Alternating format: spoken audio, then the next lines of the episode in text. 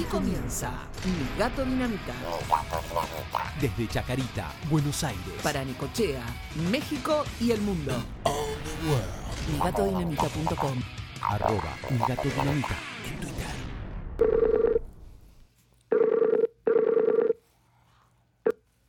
Hola, hola. Hola Susana Salgueiro, ¿cómo estás? Muy bien, Salguero, Salguero. Ah, Salguero, perdón, perdón. Sí, sí, sí. ¿Cómo estás, Susana? ¿Bien? Muy bien, desde los estudios Dinamita 2, Ajá. con sede en Olivos.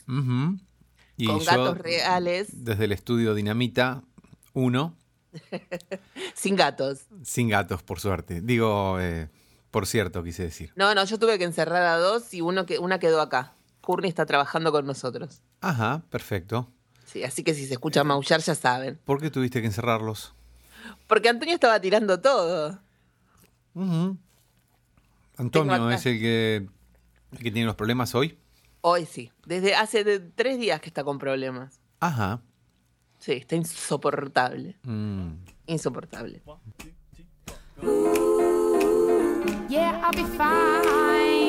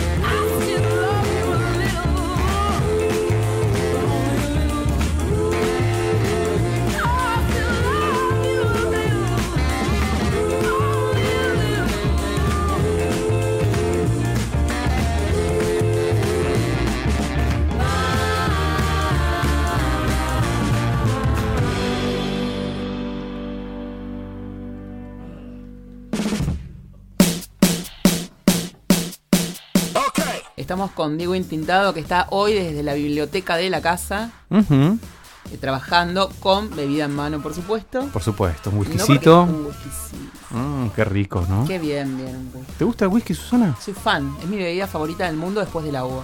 Qué bárbaro. ¿La voz, no? Sí, también, Ah. también.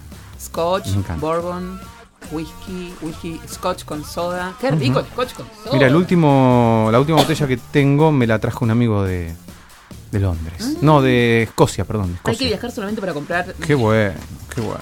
para ir a una destilería. Yo ya estoy tomando, no sé, perdonen. Por supuesto, siempre bajo la mirada atenta de Sigmund Freud, ¿no? Le- bueno, como psicoanalista te voy a preguntar algo. Sí. No, no como yo como psicoanalista, sino yo como paciente, vos psicoanalista. ¿Vos crees que las familias tienen algo que ver en la relación que uno tiene con las mascotas? Digamos, ¿A qué te referís puntualmente? No, porque viste que por lo general, lo veo eh, cotidianamente, cuando un niño es agresivo con una mascota, eso es porque algo pasa en la familia. O sea, el padre probablemente haya sido agresivo con otra mascota o le haya enseñado o al perro, no, o al Sí, gato, no. sí, sí, bueno, eh, seguramente que este, lo que en todo caso se me ocurre pensar es que alguien está siendo agresivo no con otra mascota, sino con, el niño. Claro. O sea, se me ocurre que por ahí algo de violencia está viviendo ese chiquito que Sí. lo lleva a hacer activamente con su mascota lo que eh, su padre o quien sea hace con él, ¿no? Claro. Se me ocurre, pero No, sí, obvio. Sí. Todo tiene que ver con, con nuestra familia, todo tiene que ver con nuestra historia, nuestros padres, nuestras vivencias. ¿Y tu familia cómo era en relación a las mascotas? ¿Era así como pet friendly? Sí, pero en casa no había muchas mascotas nunca, siempre algún gato. Pero no, no había mascotas en general, no, no. Porque en casa la mascota es como que hay que ocuparse. Es claro. Y el clásico tema es que los niños quieren mascota, pero después los padres son los que salen corriendo a, a comprar carne o eso cuando se los alimentaba así. Ahora es un poco más cómodo porque tenés el alimento balanceado y Sí, pero viste que hay como un tema con eso, porque a veces el niño se antoja que quiere tener una mascota y el padre piensa que es un juguete, le trae la mascota, pero nadie se hace responsable de- del pobre animal y en realidad hay que estar como... Claro, pero los adolescentes podrían, cuando quieren un gato, un perro, sacarlo a pasear, Sí, cambiarle claro. las piedritas y hacer las cosas que, que hay que hacer para cuidar una mascota, ¿no? Los adolescentes ya a partir de 12 años, por ahí ya. Y sí, claro. Pero no, no quieren, no quieren hacer nada. Entonces los padres siempre... Bueno, así era la cosa en mi casa. Bueno, yo tengo una mascota, pero después tengo que salir corriendo a comprarle la comida a las 9 de la noche porque no... Así, no, no es una familia muy mascotera la mía. Nosotros tuvimos dos perros, Cacique y que lo robaron y Gypsy que duró hasta que se murió a los mil millones de años. Pero nunca tuvimos gatos, porque No. mi familia es antigato. O sea, ¿Tu familia o Delia? No, mi familia entera. Ah, todos, entera. Primos, sobrinos, todos, Ah, todos. todos. Todos. La culpa dicen que es de, eh, que se la echan a la abuela. ¿Por? La abuela Sabina, porque parece que la abuela era muy fanática de los gatos y que quería más a los gatos que a los hijos. Ah. O algo así es y lo que- bueno, tiene mucha lógica. Claro. Ese relato que se ha armado en relación a la abuela Sabina y, y la aversión que tienen los, los demás a los gatos. Yo me acuerdo que una vez fui a dormir a la siesta a la casa de la abuela y estaba Cacho, que era el gato de ella, y yo me dormí la siesta con el gato y cuando mi vieja se enteró, Mm. casi me mata. Pero te vas a agarrar una peste, ¿cómo vas a dormir Mm. con un gato, con ese gato piojoso que tiene tu abuela? Mm. Que andás a ver dónde estuvo. Porque bueno, el tema también es que el gato o el perro anda por todos lados y después, bueno, entra con todo lo que arrastra, qué sé yo. Entonces, digamos, mi familia no. Y mi mamá siempre me inculcó esta cosa de hay que tenerle miedo a los gatos, porque los gatos son traicioneros. Ujú. Eh, Eso dicen, sí. Yo soy un gato de metal, vivo en un agujero. Tengo una ansiedad como de año nuevo. Mi gato dinamita, un podcast a base de alimento balanceado.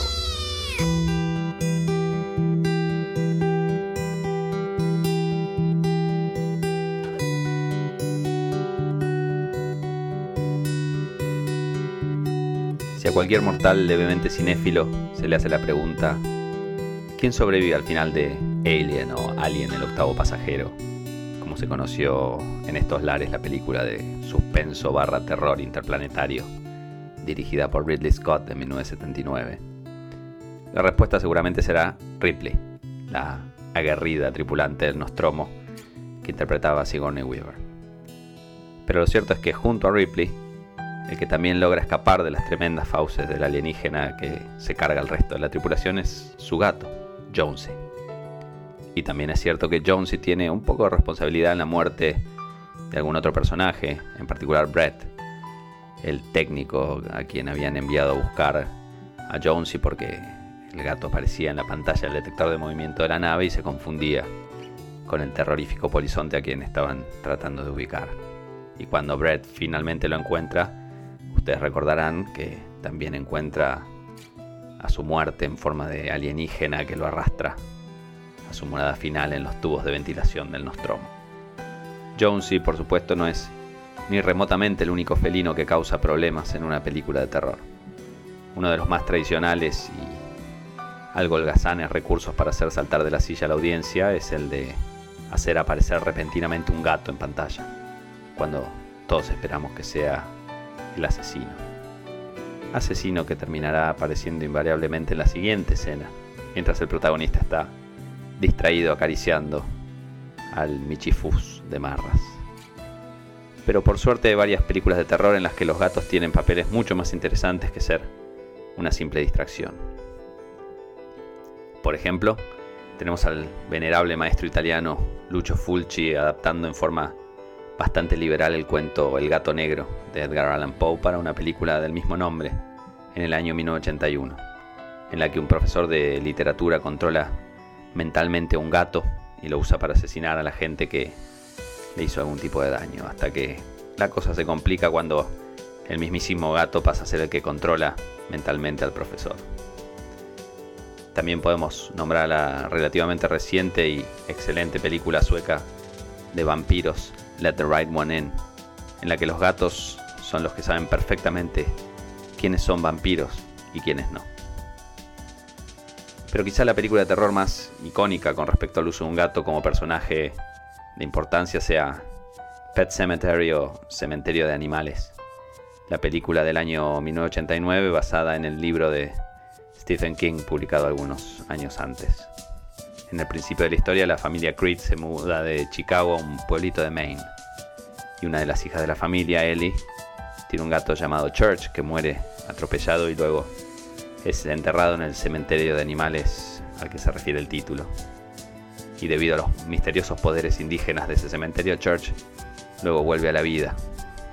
Imagínense haciendo comillas alrededor de la palabra vida. Y sin entrar en muchos spoilers, las cosas se desbarrancan de ahí en adelante con respecto a la vuelta a la vida de otros personajes. Pero ¿de dónde es que viene esta connotación generalmente negativa de los gatos, sobre todo los gatos negros, en lo que respecta a asuntos sobrenaturales?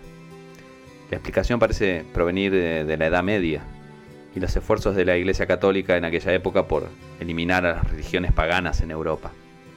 Como muchas de esas religiones tomaban al gato como un símbolo de buena suerte o hasta lo consideraban como la personificación de algunas de sus deidades, los gatos pasaron a ser denostados por la iglesia como criaturas del mal, asociados a la brujería y hasta el mismísimo Satanás. La verdad es que los hábitos nocturnos y la natural tendencia arisca de los gatos no contribuyeron mucho a la causa y así es que llegan hasta nuestros días arrastrando ese estigma negativo. Basta ver la gran cantidad de sitios web en la que gente muy aferrada a su religión se cuestiona la conveniencia de tener a un gato como mascota dadas sus claras tendencias demoníacas. Acá en Mi Gato Dinamita, por supuesto, no damos ningún tipo de crédito a esas patrañas, pero sí nos animamos a terminar este apartado con una canción que cuadra perfectamente con el tema que venimos tocando. Se trata de Mark Bolan con T-Rex haciendo Cat Black, Wizard's Hat del disco Unicorn del año 1969.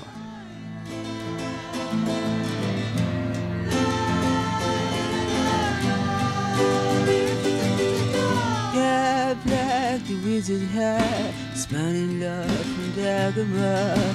The skull of jade is pearling lake, the silkskin spine repairs his. The tusk of boar with dwarfish yaw, solves on the door we stood before. A mountain ram, a sky blue tree, upon his head a pipe and reeds. A deer he slew in the darling's dew, a heart with a dagger for murder by the blue.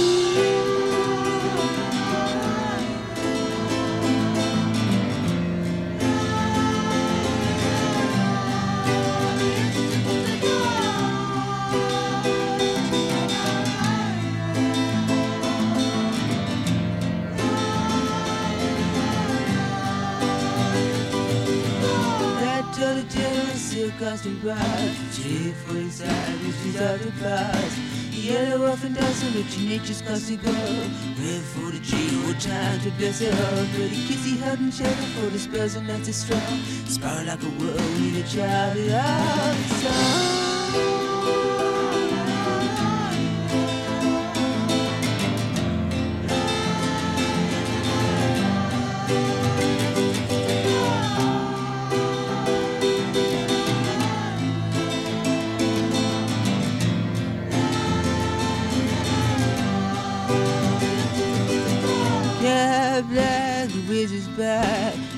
lived time to move. too new. The other women rejoice and speak. Kiss all the star brothers on.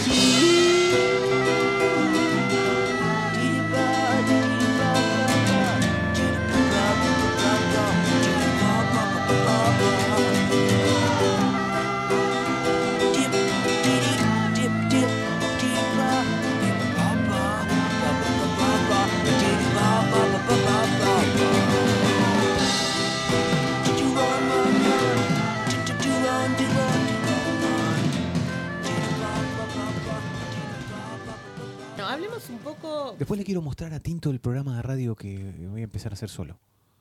Bueno. Pues sí. Ya el otro día, iba a decir, Susan, el otro día te echamos para ir a la, a la, como este, a la analista. Ahora te echamos porque va a ser un, un coso. de- Ya, No. ya este, no sabe cómo decírtelo. No, no, su grado de, No. o sea, de intimidad como pareja ya está. Se está poniendo como un poco denso, chicos, compartan un- algo. Pero dije solo, no dije con. No, no, pero esto lo va a hacer solo, si, lo si lo querés compartir con él, no conmigo, que yo soy como la tercera en discordia. Ah, no, pero si vos ya lo escuchaste mi programa de radio, dijiste, ah, vas a hacer un programa solo. Bueno. Bueno, hice una prueba, a ver si me lo aprueban entre los dos. ¿eh? ¿Lo podemos escuchar? ¿Eh? Me parece bien. Dale, dale. Goodbye Sadness, Season of Glass. Yoko Ono, año 1981. Yoko Ono en este momento estaba muy eh, triste por el deceso de su compañero, de, de John. Y en la foto se ve un vaso de agua, los lentes con sangre que llevaba puesto John en ese momento y de fondo el Central Park, seguramente desde la vista del Dakota Building. Bueno, ¿les gustó mi programa de radio? ¿Me lo aprueban? Me sale la voz Bueno. un poco nasal porque estoy usando micrófono ¿Para qué salir como Charlie García? No sé. para salir como de García. Está llegando Muxi. Ah, está lo vamos, llegando le vamos a Muxi. aplaudir, es la primera vez que Lo estoy Muxi esperando llega con mate, Argentina. con mate con café. Bienvenido, Muxi, a la Argentina, artista exclusivo de Mi Gato Dale, Dinámico. No, está saludando. Oh, está charlando abajo hasta Oh, que ¿Cuánta salude gente? a, Está saludando a Silvia y a A Esther. Esther. a Esther y bueno, no, debe estar, él es el padrino de de Carlitos. De Carlitos, Entonces, claro. bueno, Sí, claro, tiene que saludar a Carlitos primero. Exacto. Bueno, así que les gustó el programa.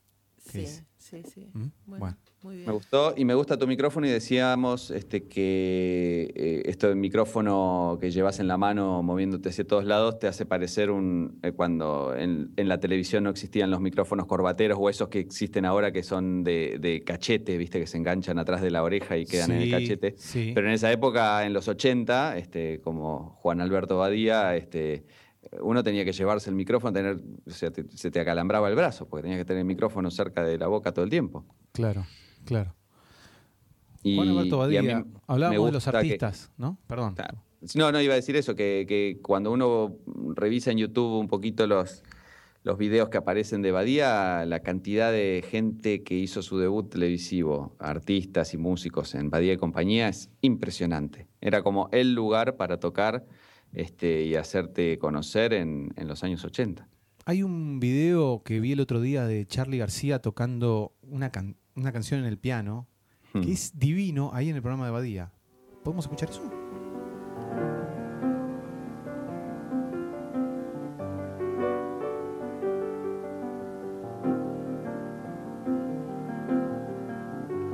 Tiene manos de marfil y teclados de Taiwán. Un chico conectado con la ciencia. Plateados de jazmín y una daga de metal. Y tiene apuro y a la vez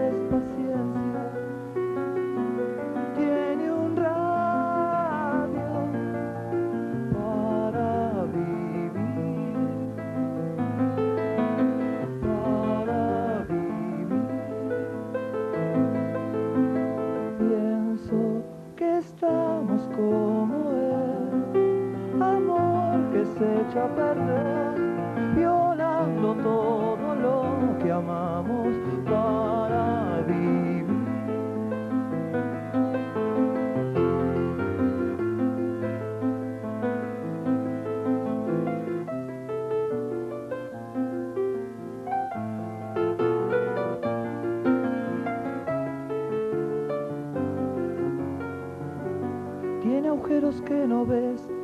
picaduras de escorpión, que oculta un maquillaje de inocencia. Todo lo que beso es como la imaginación, se junta con total interferencia.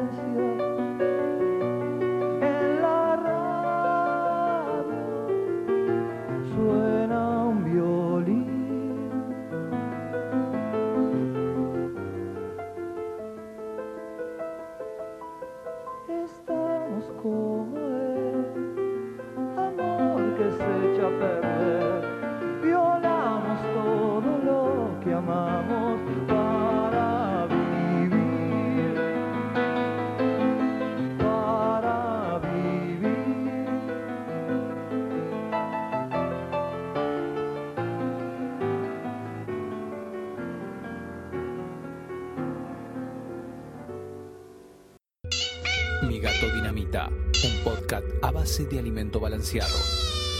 Hoy es primero de mayo, Día del Trabajador. Es un momento muy particular para todo el mundo. Hay muchos problemas con, con los laburos en todos lados, hay mucha gente desocupada y mucha gente con ganas de laburar. Desde acá nuestro abrazo caluroso y solidario a todos, en especial a nuestros amigos del Corre Camino de la cooperativa de Coconis. Eh, un beso a Pitu, un beso a todos los chicos que todos los días se levantan muy temprano para, para salir a hacer un, un trabajo digno y solidario. Y por otro lado, vamos a hacer una especie de coming up de lo que se viene. Lo tenemos a Muxi Butinina con, con algo sobre Chet Baker y la tenemos también a nuestra amiga Velo Magnanini, que es una genia que tiene una voz divina y nos va a cantar un tema junto a Pato Dillon, que es su marido. Y después nos va a contar algo del gato, porque ella tiene un gato que se llama Florencio, que no es un gato puntualmente de ella, sino que la adoptó, pero es medio guachín y a veces se va con otros vecinos. ¿Y mm, qué más? ¿Qué más? Y tenemos mmm, a Entintado hablándonos de algo re rico. ¡Chanán!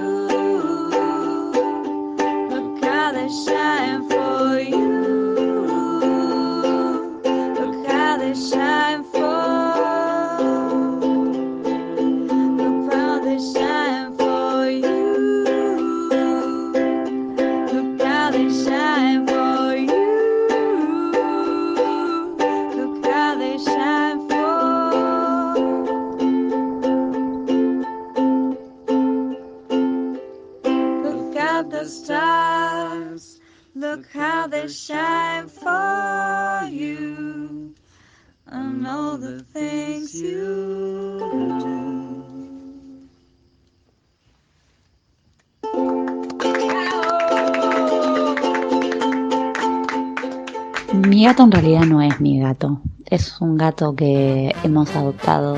Es un amigo más que una mascota. Se llama Florencio. Florencio apareció acá en la quinta hace más o menos un poco más de un año.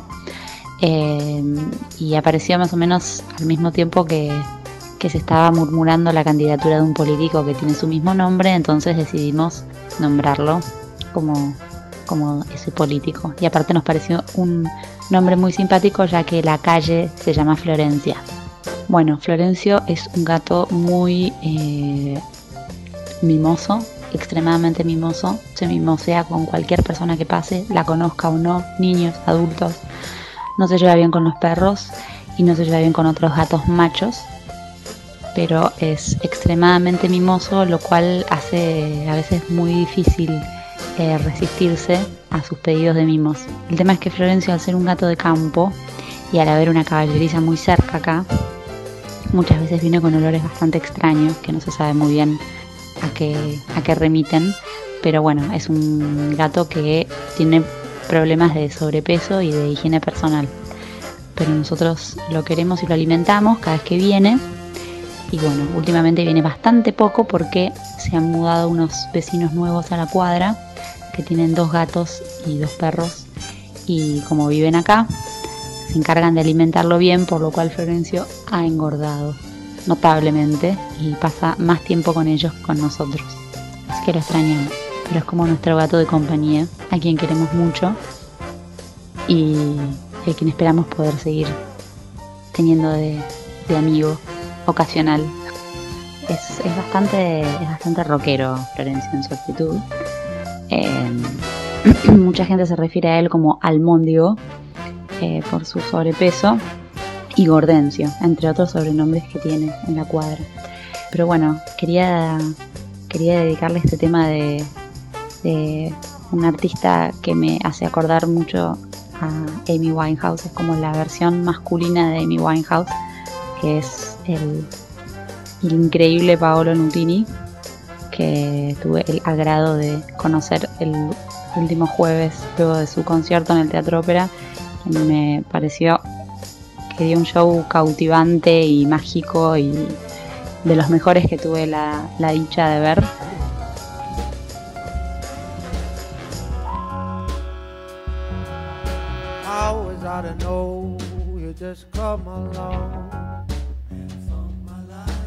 Lips like baby singing sex stuff, strawberry soul. Never heard it coming, thought he's just another woman with a shotgun in her hand. But she's a bass, she's a beat, she's a rhythm, she's a band. And the girl, so fine, makes you to scream hallelujah. Yeah, yeah, yeah. My hands are spinning wax like silk. Beats are dripping on me like spider milk. And I never heard the warning when I woke up this morning with my sunshine on the drip. She my rock, she my butt, she's tequila, she's the trip.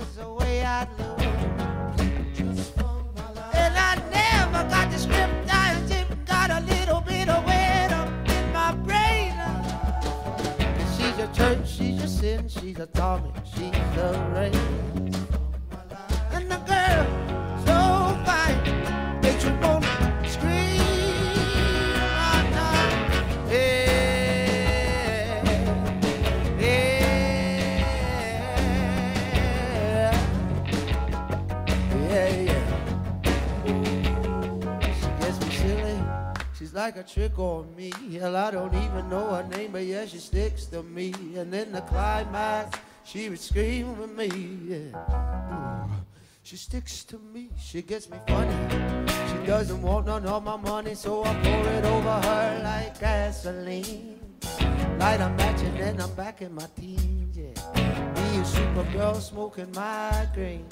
Me and Supergirl smoking my migraine. Unload, Sweet low ice pathway.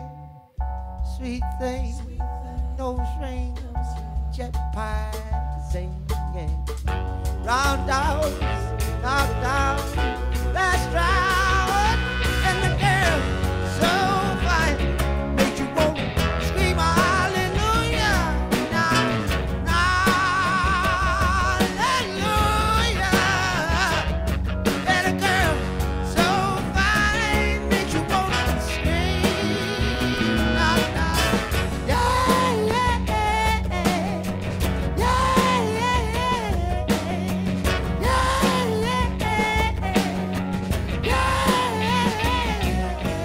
Acá en Mi Gato Dinamita somos adeptos a no caer en preconceptos y prejuicios y tratamos de tener la mente abierta y también es verdad a la hora de hablar de tragos, que es algo que nos gusta hacer cada tanto.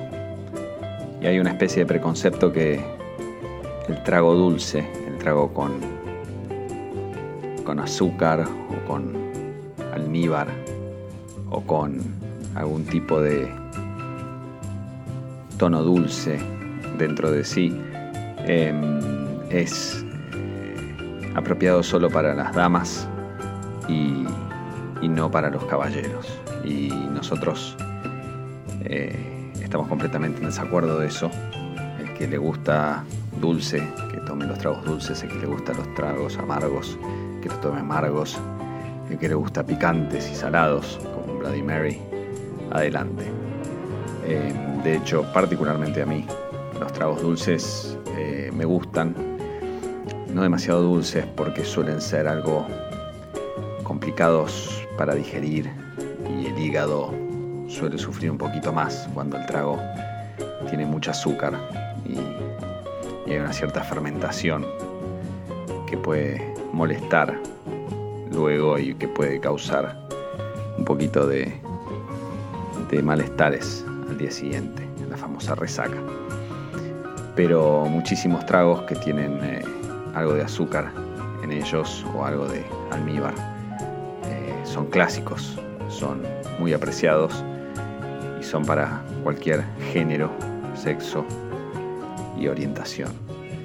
Así que mm, vamos a hablar un poquito de algo que siempre debería tener una persona que es aficionada a, a los tragos y a los cócteles, que es tener preparado un almíbar, eh, porque muchos de los tragos llevan almíbar y de hecho muchas veces que los tragos llevan azúcar eh, puede reemplazarse por almíbar. Los puristas eh, patalearán un poco, pero nosotros también somos antipuristas, así que muchas veces puede reemplazarse el azúcar por almíbar y de hecho suele ser más fácil porque muchos tragos que originalmente la receta pide azúcar eh, tardan mucho en prepararse porque el azúcar hay que disolverla y si uno tiene azúcar común hay que estar mucho rato y si uno no llega a disolverla toda, entonces después el trago tiene los cristales flotando o se terminan sintiendo a la hora de tomarlo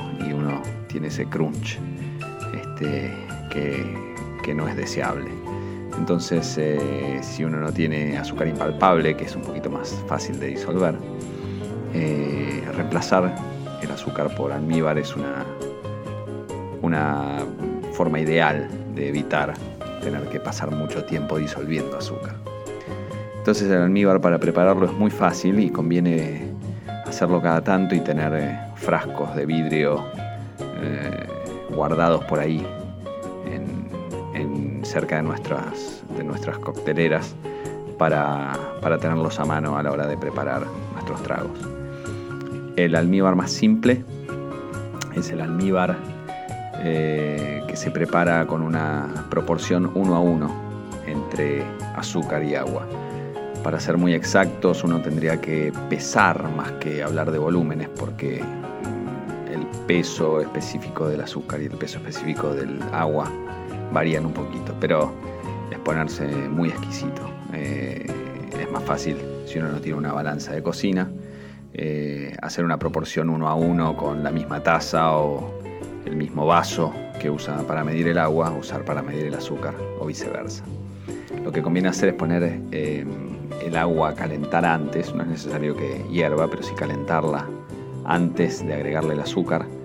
Simplemente no, mm, no está mal hacer todo junto, mezclar el agua y el azúcar frías y después calentar, pero tarda un poquito más. Entonces conviene preparar el, agua caliente antes y después ir agregando el azúcar de a poco, ir revolviendo para que se vaya disolviendo y simplemente esperar a que esté toda disuelta y, y una vez que está hecho seguir revolviendo y guardarlo en un frasco de vidrio como dijimos antes. Uno lo que puede hacer también y que se usa bastante es que si prefiere usar menos de este jarabe eh, para no diluir el trago, para no agregar tanto líquido que no es alcohol, entonces diluirlo demasiado, lo que se puede hacer es eh, hacer un, lo que se llama un almíbar rico o un almíbar este, más pesado, más, más melaza, que simplemente alterar esa proporción de uno a uno y llevarla algo más eh, tirando para el lado del azúcar, a veces uno y medio a uno, o la más común es 2 a 1. Entonces uno us- usaría la mitad de lo necesario. Simplemente si uno usa este, un vaso de agua, usar dos vasos de azúcar diluidos en ese vaso de agua. Queda mucho más corpóreo, mucho más parecido a, la miel. Y, se puede usar un poco menos, entonces se puede usar la mitad. Y la mitad eh, endulza lo mismo que el doble del, del almíbar normal del 1 a 1. ¿Y para qué podemos usar eh, este almíbar? Bueno, para un montón de cosas. Y de hecho, si uno se pone creativo, puede tener almíbar común, simplemente agua y azúcar, y después almíbares especiados, almíbares frutados, agregar a esas mezclas alguna especia, agregar una menta, agregar un eh, canela, agregar eh, un poco de limón, lima, naranja. Eh, las aplicaciones son, son infinitas. Pero con el almíbar simple se pueden hacer muchísimos tragos clásicos y quizás eh, dos tragos de los que más eh, nos gustan a nosotros eh, pueden usarse con, hacerse con almíbar. Y de hecho, si bien las recetas originales eh, hablan de azúcar, preferimos hacerlo con almíbar eh, por la simpleza que ya hablamos y la facilidad de no tener que andar disolviendo ese azúcar.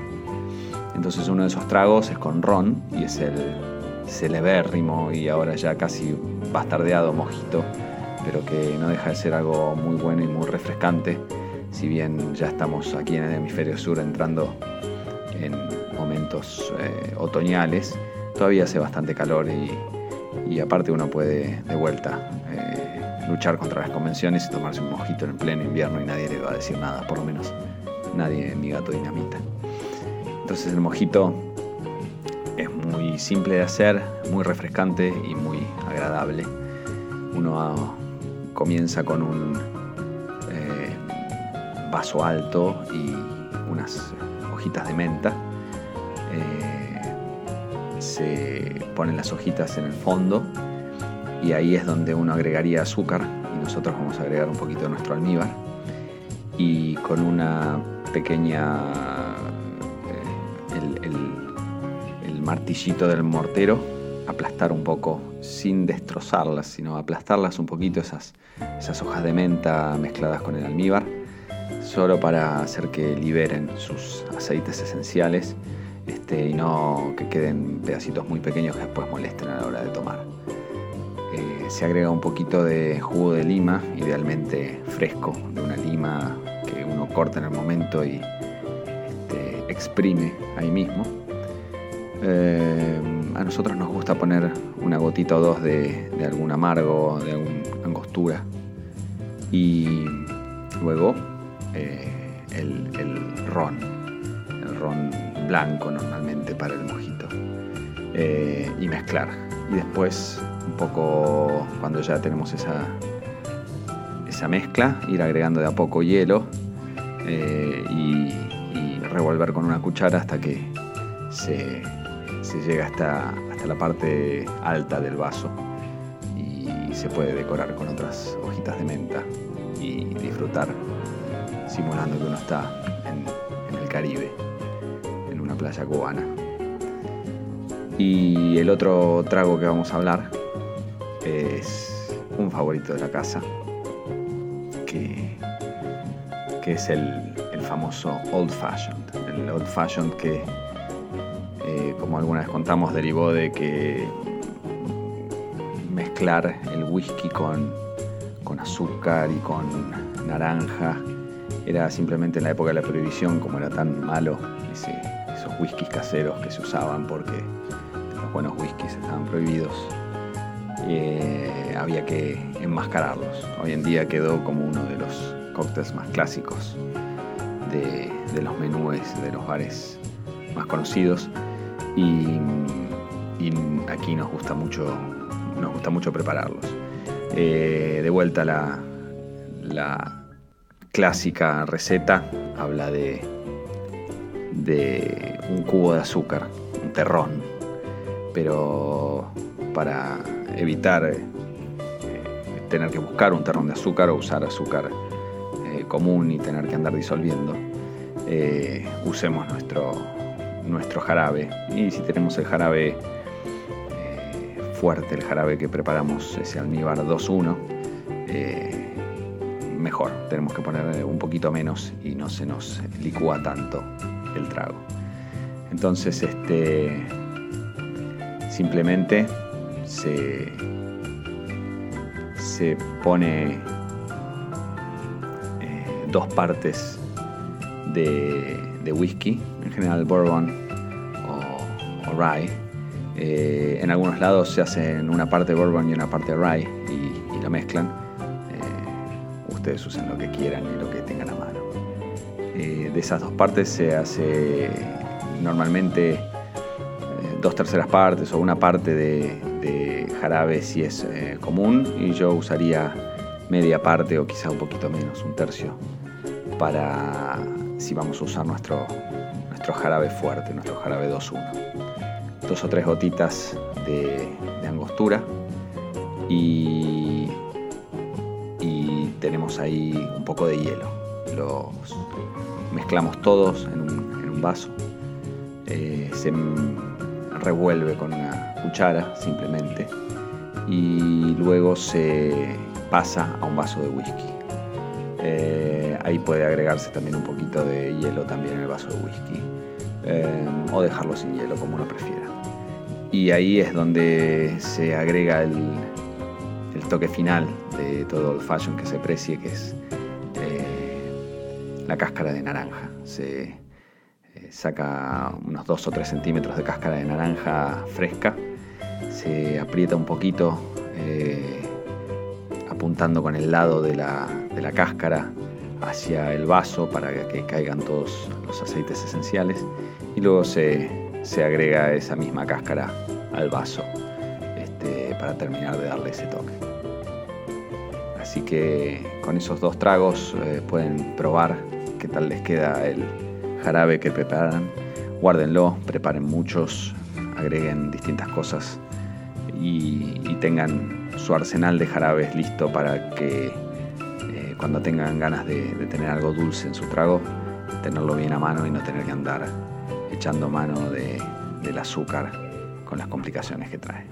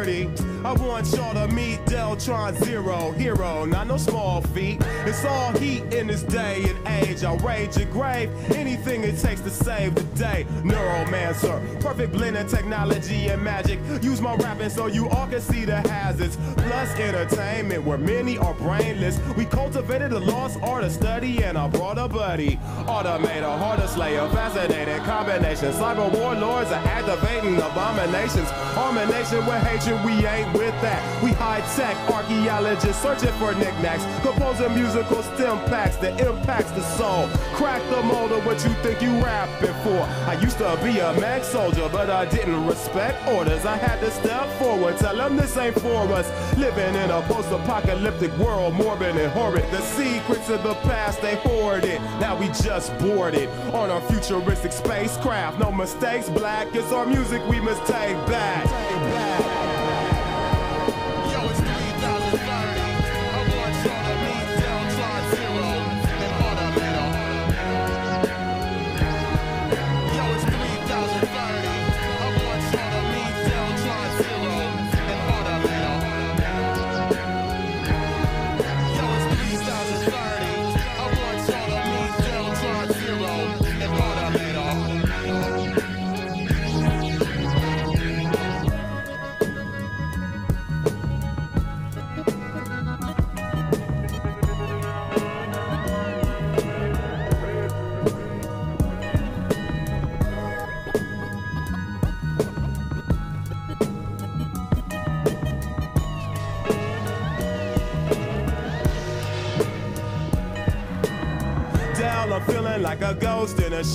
I wrote this in jail, playing host to a cell for the pure verbal. They said my sentence was equivalent to murder, just another hurdle. I bounced through a portal. I knew they had the mind state of mere mortals. My ears morphed to receptors that catch up every word about gravity control and the families they hold for handsome ransoms. On the run with a handgun, blast bioforms. I am warned that a planet-wide manhunt with cannons will make me abandon my foolish plan of uprising.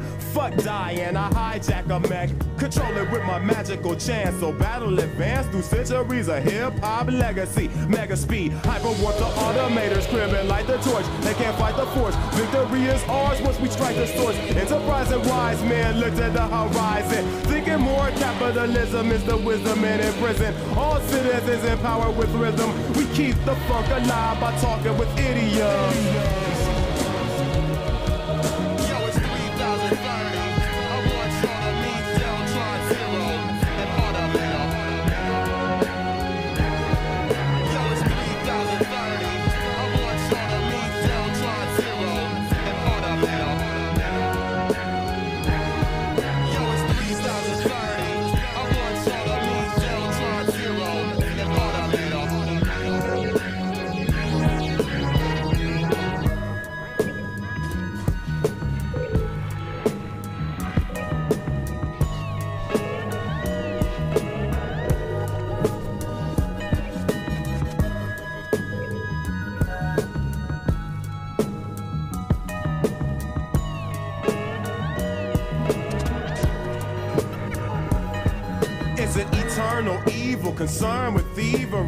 Medieval prehistoric rhetoric. Well, we ahead of that. Lay it down with sound waves that pound pavement. Original minstrels. My central processing unit is into with my heart for this art. Not artificial, cause that makes it hard to miss you. Copycats finish last in the human race. Staying glued to safes, to prove to take a Buddha break. We got espers that let us bless with fresh shit. Undetected by yes men for five fleeting nanoseconds of fame. Protecting the brain from conspiracies against my cosmos. While I float the Neo Tokyo with OPO. Or discuss combustible rust clusters with plus. Evade cyber police in a computer crib, confuse the kids.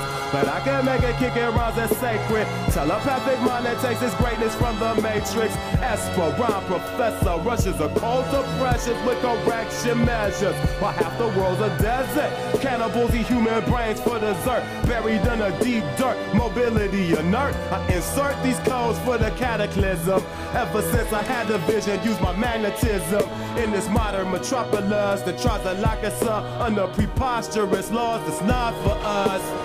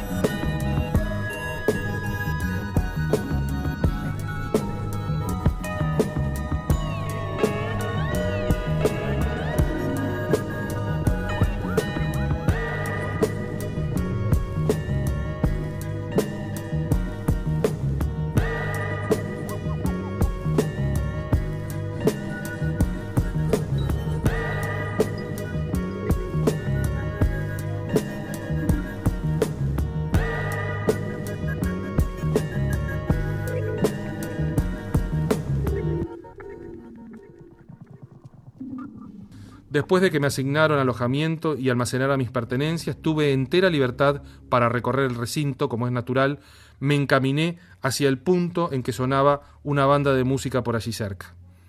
Llegué a una puerta cuyo rótulo decía Banda del vigésimo octavo Ejército. Entré en una sala bien ordenada donde un sargento de rostro correoso, con pinta de no haber sonreído en su vida, tendría unos 45 o 50 años, permanecía sentado tras un escritorio en un rincón con un asta de bandera de metro y medio de altura a sus espaldas, coronada por unos penachos blancos, rojos y azules. Cuando me miró me puse a hablar. No paré hasta que le oí decirme que volviera la mañana siguiente a conversar con el primer trompeta de la banda. Me fui no sin darle las gracias de todo corazón, deseoso de volver cuanto antes. El primer trompeta resultó ser un tío muy simpático que se llamaba Martin. Tras oírme tocar unos minutos me dijo, es suficiente, Chet. Solicitaré al sargento la orden de traslado. Debían de estar muy escasos de trompetas. Me pasé el año siguiente en formación, hasta dos y tres veces por semana con el uniforme de la Guardia de Honor, a bordo de un camión que nos llevaba al aeropuerto de Tempelhof, donde debíamos formar de nuevo a la espera de algún congresista, senador o general de cuatro estrellas que estaba a punto de llegar en su avión. En primavera, verano y otoño no estaba mal del todo, pero el largo invierno alemán era insufrible. Se hacía muy duro tener que permanecer ante la pista de aterrizaje y a veces incluso tres horas, a menudo con un palmo de nieve, para recibir con honores a los mandamases de Marras. A la mayor parte de ellos era difícil que les importase menos el recibimiento con música militar. Realizaban la inspección de la banda y la guardia de honor con los cascos cromados y los fusiles bruñidos, que cumplía con el consabido ritual de presentación de armas, aunque siempre con alguna variación. Recuerdo haberme preguntado entonces por qué todos aquellos individuos eran negros, mientras que no había negros en la banda de música. En invierno hacía tanto frío que había que esperar con la boquilla de la trompeta metida en la boca, si no, al llevártela a los labios se te congelaban y se te quedaban pegados al metal. A veces también se congelaban las válvulas. Cuando llegaba el momento de tocar, Martin, el director de la banda, se dirigía al oficial de mando, Hawk. Esta vez no habrá música, le decía. Hawk nunca se quejó. Asentía y comprendía lo que habíamos tenido que aguantar. Total, para nada. Cuando llegó la primavera la banda empezó a gozar de más tiempo libre, incluidas varias tardes por semana, los sábados y los domingos. Jugué mucho a los bolos, a las cartas y al ping-pong. También iba a ver a Dick a su teatro. No era un teatro abierto al público, solo se le permitía la entrada a los soldados, oficiales y personas subordinadas a ellos. Era uno de los teatros con mayor aforo que había visto nunca, mayor incluso que el Palladium de Nueva York. Dick contaba con varios ciudadanos alemanes a sus órdenes, tenía un despacho propio, una habitación privada en el sótano, adornada con un paracaídas que colgaba del techo, y bombillas de colores, una barra de bar y un proyector de 16 milímetros. Había que añadir algo más. A los 19 años Dick era un tío la mar de listo. El ejército deseaba que se inscribiera en la escuela de oficiales, pero él no quería ni oír de hablar del caso. Se había alistado solamente para no tener que realizar el servicio obligatorio. Al alistarse voluntariamente solo había que cumplir 18 meses de servicio militar. Con el servicio obligatorio había que estar dos años en el ejército sin posibilidad de elegir destino. Dick se lo montaba muy bien. Ha- Hacía tremendos negocios en el mercado negro. Vendía cámaras fotográficas, jabón, chocolate, cigarrillos y todo lo demás. Era esos los objetos que se utilizaban en la base como si fueran dinero. El que tuviera café podría olvidarse de todo el resto. Era una de las divisas más valiosas. Cualquier soldado podría tener un Volkswagen que condujera un ciudadano alemán, al menos mientras éste fuera solo, que lo llevaría a cualquier parte de la ciudad a cambio de cinco o seis cigarrillos.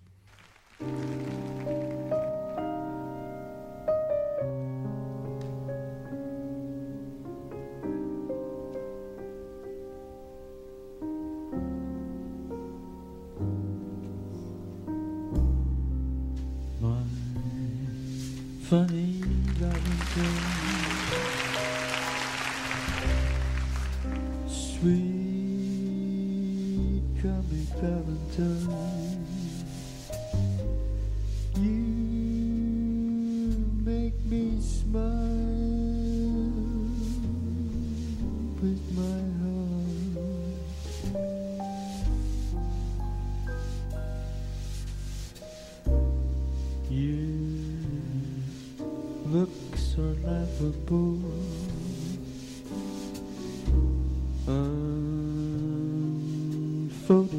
Unphotographable.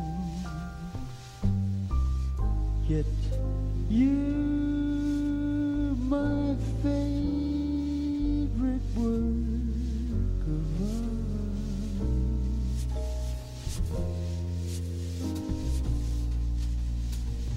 Is your figure less than Greek?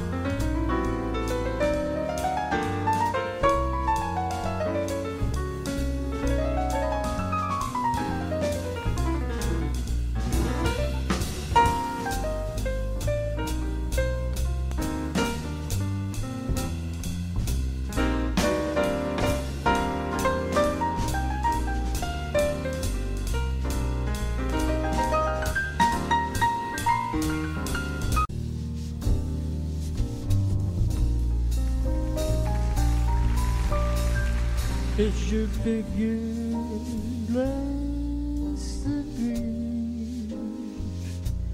Is your mouth a little bit weak?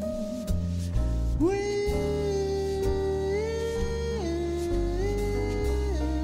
you open it to speak, are you